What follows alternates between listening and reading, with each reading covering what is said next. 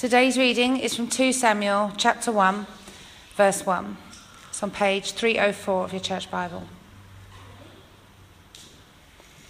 After the death of Saul, David returned from striking down the Amalekites and stayed in Ziklag two days.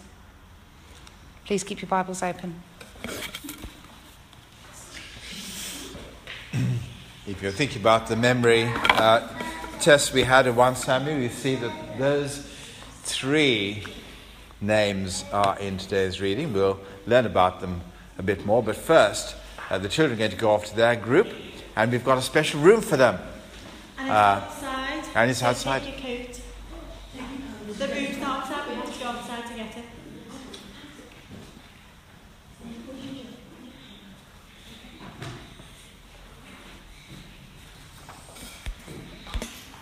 Okay, well, let me start by uh, asking uh, a simple question to begin with. What would it be like for you and me to live in a proper kingdom? Now, in Britain, you could say we live in a kingdom, but it's not a proper kingdom, it's a parliamentary democracy where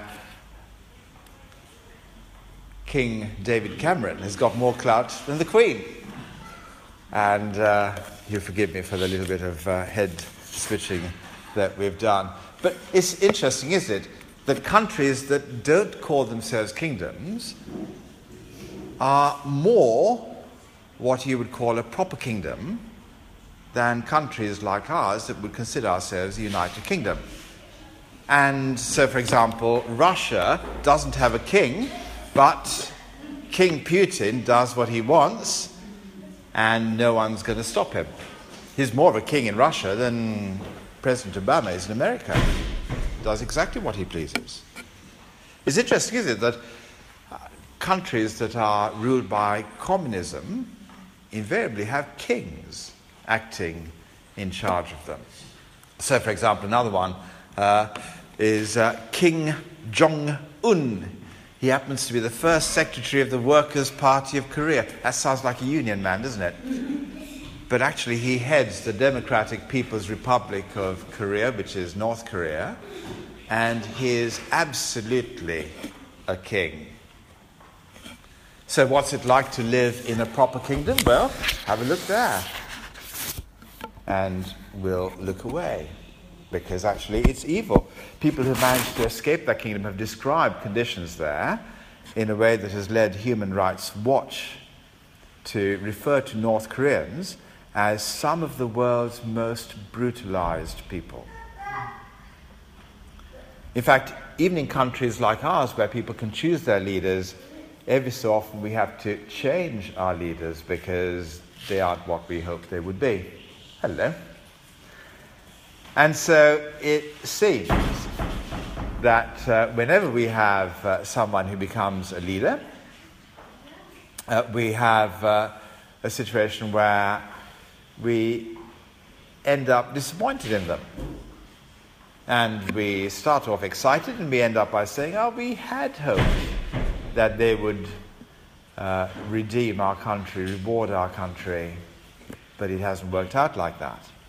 It seems wherever a leader is in charge in human history, it ends in tears. And someone's got to change it. Which is actually a problem for us Christians. Because we talk about living in a kingdom with a king. And no one likes dictatorships. So, why is it going to be attractive to live with Jesus as a proper king.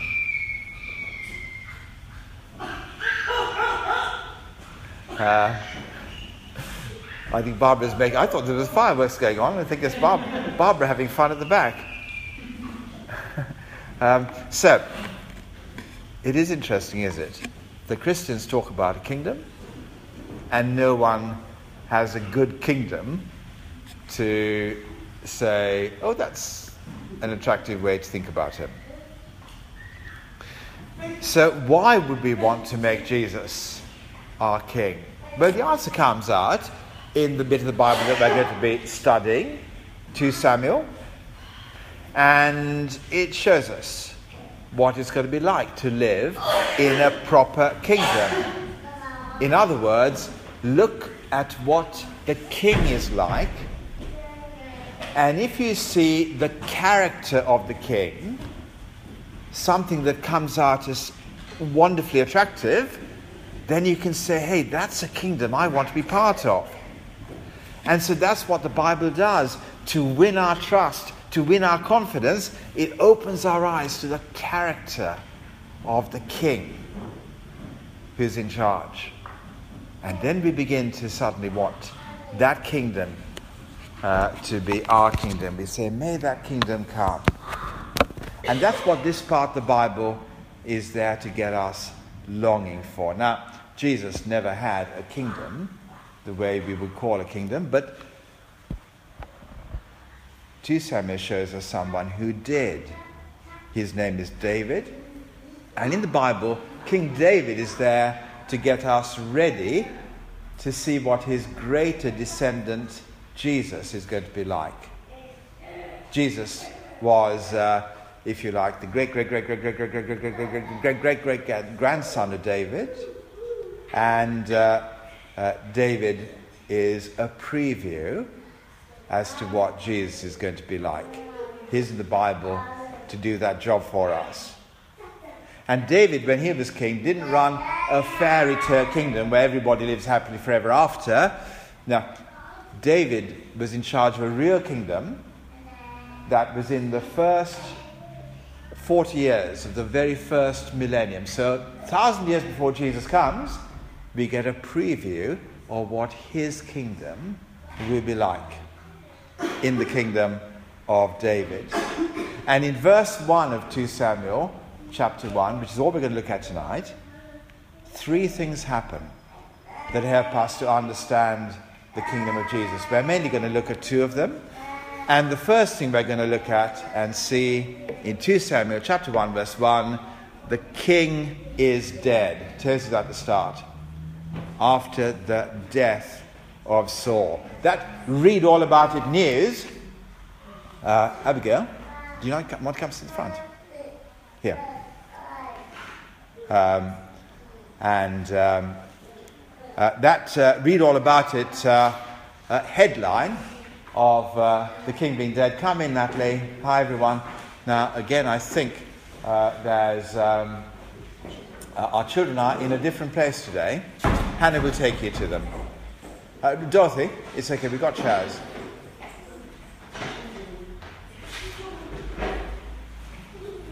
We've got chairs. Um, okay, so the Read All About It newspaper headline, where the king died, was something we looked at last week when we finished looking at the book of 1 Samuel and we watched Saul die horribly, humiliatingly at the end of a dismal battle. That was the last chapter of 1 Samuel, but before that, in the whole book of 1 Samuel, we managed to look at his life, which, to be perfectly honest, was a bit of a failed experiment. I'll tell you why. Because his people, Saul's people, the nation of Israel, God's people, if you like, in the Old Testament, they didn't want their country to be run by God speaking to them through a prophet. They wanted their country to be run by a king, like everybody else, who will go in front of them, who will lead their armies, and who will kick, well, in their case, the Philistines, who were the traditional enemies of their day. And that's what they wanted their king to do. And so God gave them what they asked for a king like that. In fact, the name Saul means asked for. And they got what they asked for at the start because Saul did go and kick Philistines and he won battles.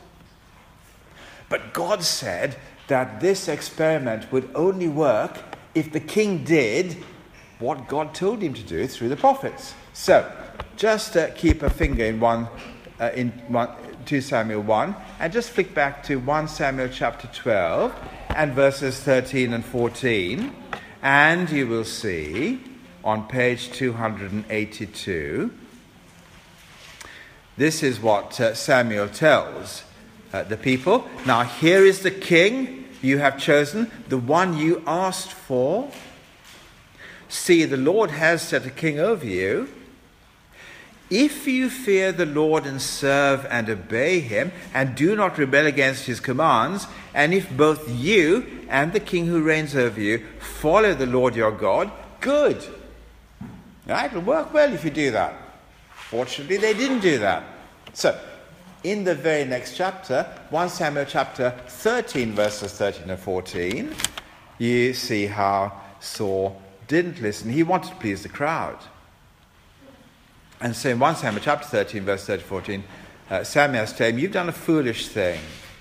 You have not kept the command the Lord your God gave you. If you had, he would have established your kingdom over Israel all time. But now your kingdom will not endure. The Lord has sought out a man after his own heart and appointed him ruler of his people because you have not kept the Lord's command.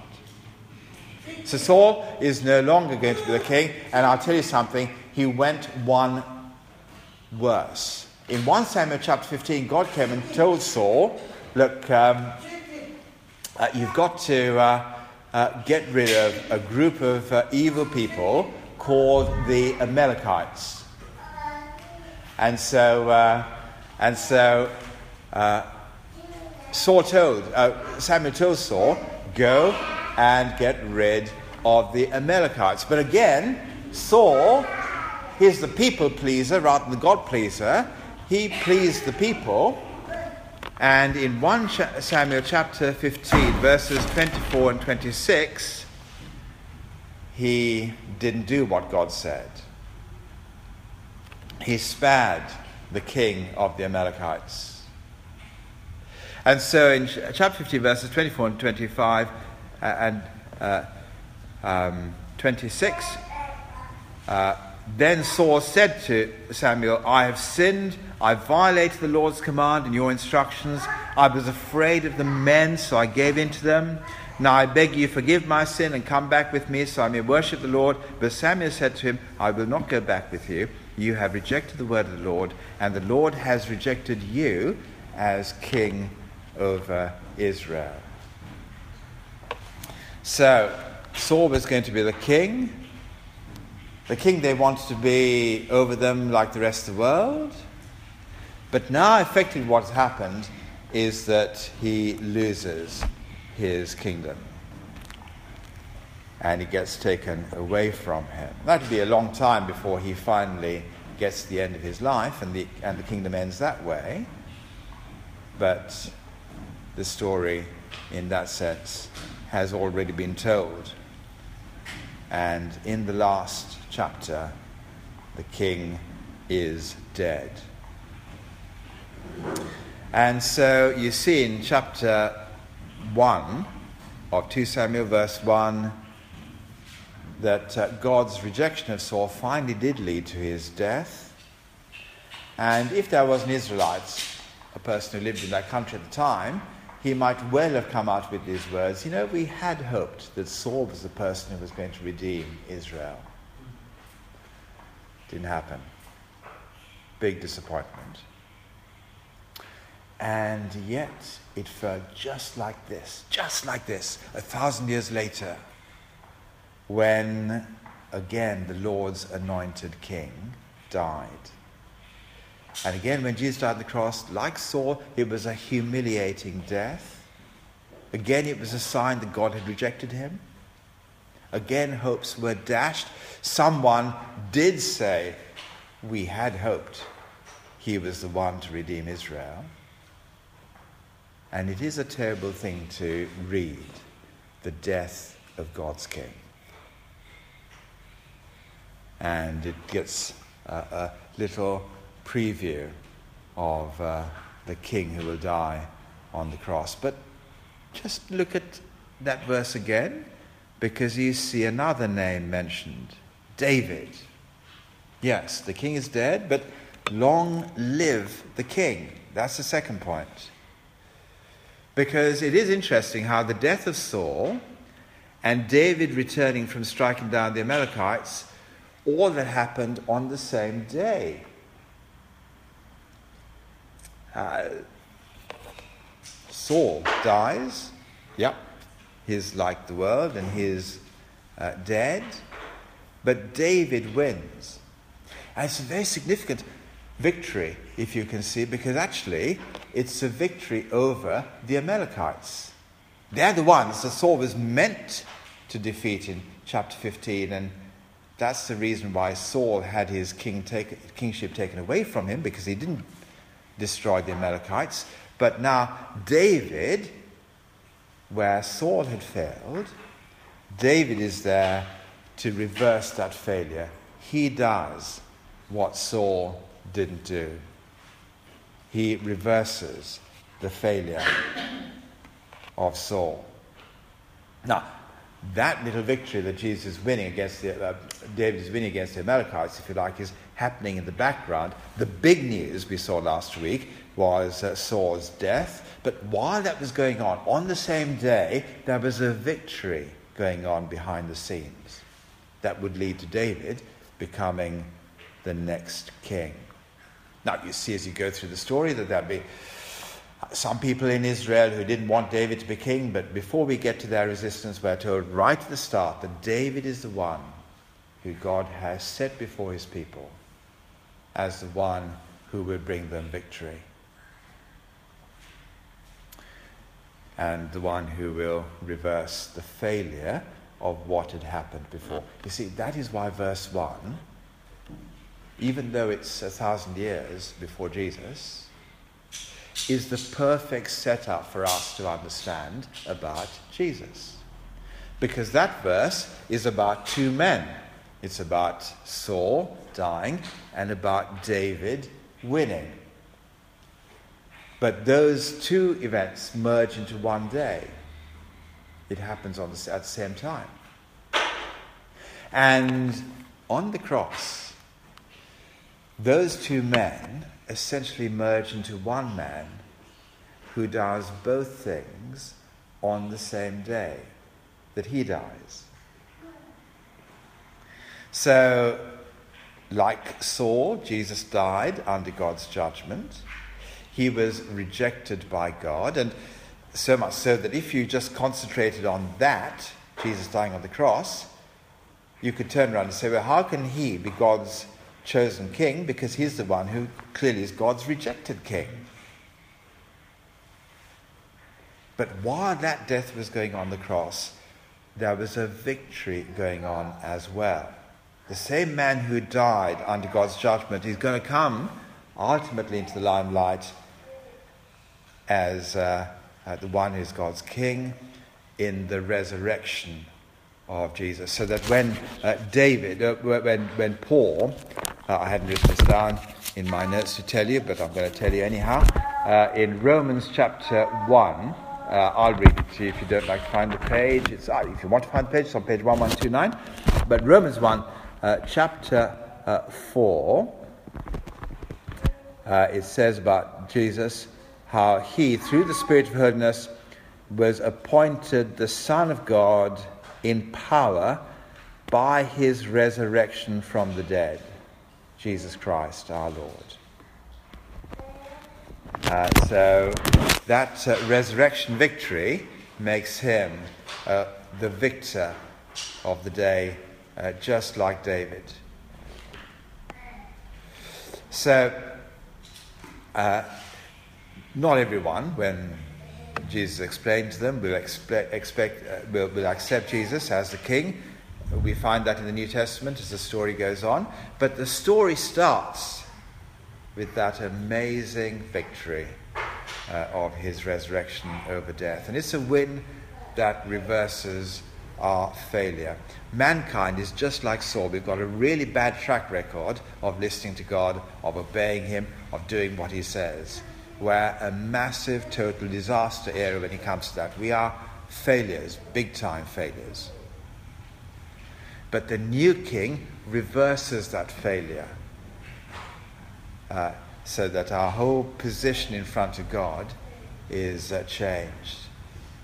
And he was able to do that because he was the ultimate man after God's own heart. You remember how Saul was told that he was going to be put aside, and instead, God's people were going to get someone after his own heart in 1 Samuel uh, chapter um, uh, 13, verses 13 14, where David is the man after God's own heart, Jesus is the man after God's own heart, and he is wonderfully the one uh, who uh, reverses the failure of uh, mankind and uh, brings a great victory for them in order that they can be part of that victory in his kingdom. So, wonderful, wonderful start to, one, to, to Samuel that tells us all about him as we read about Saul dying and David's victory. Now, what's that got to teach us today? But if you're someone who's new to Christian things and um, uh, you're wondering about all this talk about Jesus being the king and you're not quite sure whether you can really want that for yourself or not because you're put off by the experience of the past, the way that whenever there's a king, life goes bad. And we kind of think that if we live under Jesus, then life goes bad the same way. Well, let me explain how this passage helps us. Because, yes, things do go bad when earthly rulers take charge. And Saul is, if you like, the earthly ruler that is like every earthly ruler we've ever had on our planet. Saul is every dictator, Saul is every president, Saul is every prime minister who starts hopeful and then ends up uh, having failed. But don't give up hope because that is the experience of our world. There is another king, and it's different because he is different. And as you open your eyes to what uh, David is like and see increasingly the attractiveness of God's king, and as you see his character grow and develop in front of your eyes, that's when you will see in him will be a brand new start to your life. Because that's what he wants for you. Whenever he turned up, when you, what he would say to you, if he was to turn up there and speak to you, he would speak two words. How do we know that? Because he spoke the same two words when he came up first to talk to people uh, when he became a man. And the two words are these follow me. Follow me in my kingdom. Treat me like a real king. And my character will reverse all the standing that you have in front of God. My character will turn you into someone like me, reversing the defeats and the disasters of the past. He is the king who can do that. Follow him. Treat him as a real king. That's what becoming a Christian is about. What you've had a long experience of going to church. Now, let me just kind of keep the, the, the pictures going. Uh, don't follow Saul. What happens if uh, you've got a long experience going to church? I think we need to be careful about following any human leader.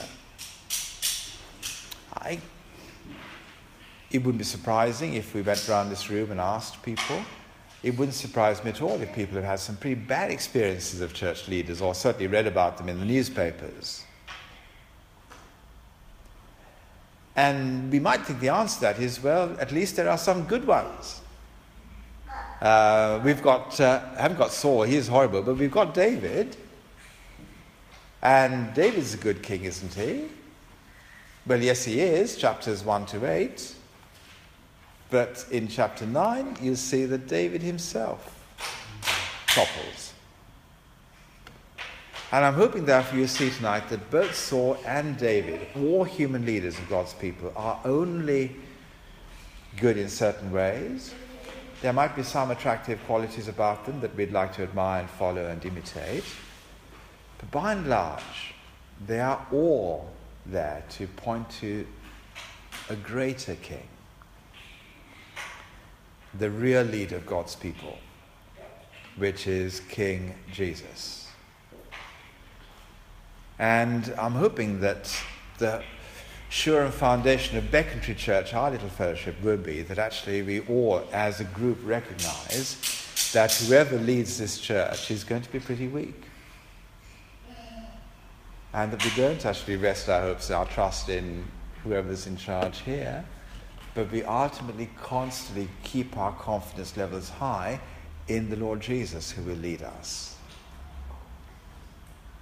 And he will do it maybe even through weak leaders because he is, is a character that we admire and uh, we want to, uh, to follow him. We've got to see beyond our human leaders to the one who really leads his church. And what if you are a genuine believer and you see that verse 1 is really about Jesus? I think the best response is just simply tonight to take what we learn about him here.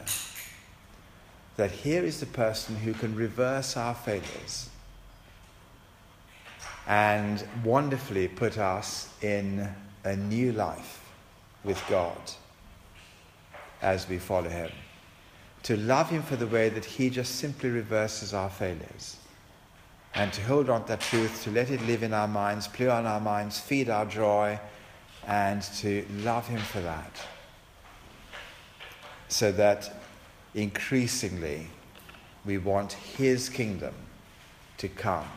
The more we look at David and all the attractiveness that he puts in front of us, he points to the Lord Jesus and says, This is a little preview of what he is like. When we see David come in front of our eyes in that way, we want to cry out, God, your kingdom come. And then when we see David topple, as we will in chapter 9 onwards, even more do we want to be praying, Lord, let your kingdom come. Gosh, how much we need that more than anything else. Let this start. Put that desire in your heart to be led by this new king. And uh, uh, wonderfully, uh, in little ways, in this life, but ultimately, perfectly, and uh, fully when he comes back. I told you there were three things in that little verse that help us. Uh, there is a little third thing to notice that helps us to understand about the Lord Jesus. You notice that David stayed in Ziklag for two days. Interesting, is it? For two days, it seemed like there was no king in Israel. The king was dead. The other king was out of sight in enemy territory. He disappeared from view. But then on the third day, something happens to help us to understand what this new king is like. But you have to wait for two weeks, and I'll come back and tell you. But let's pray first, and then we'll take questions, and uh, you can say whatever you like. Let's pray. Father, thank you that following the Lord Jesus is so different, so much greater than anything we may ever experience, even from the best leaders and gurus of this world. Please help us to find our joy in His kingdom so that we may stay praising Him and trusting Him until He comes back as the King of our world. Help us to follow Him like that now as we live in His kingdom for the glory of His name. Amen.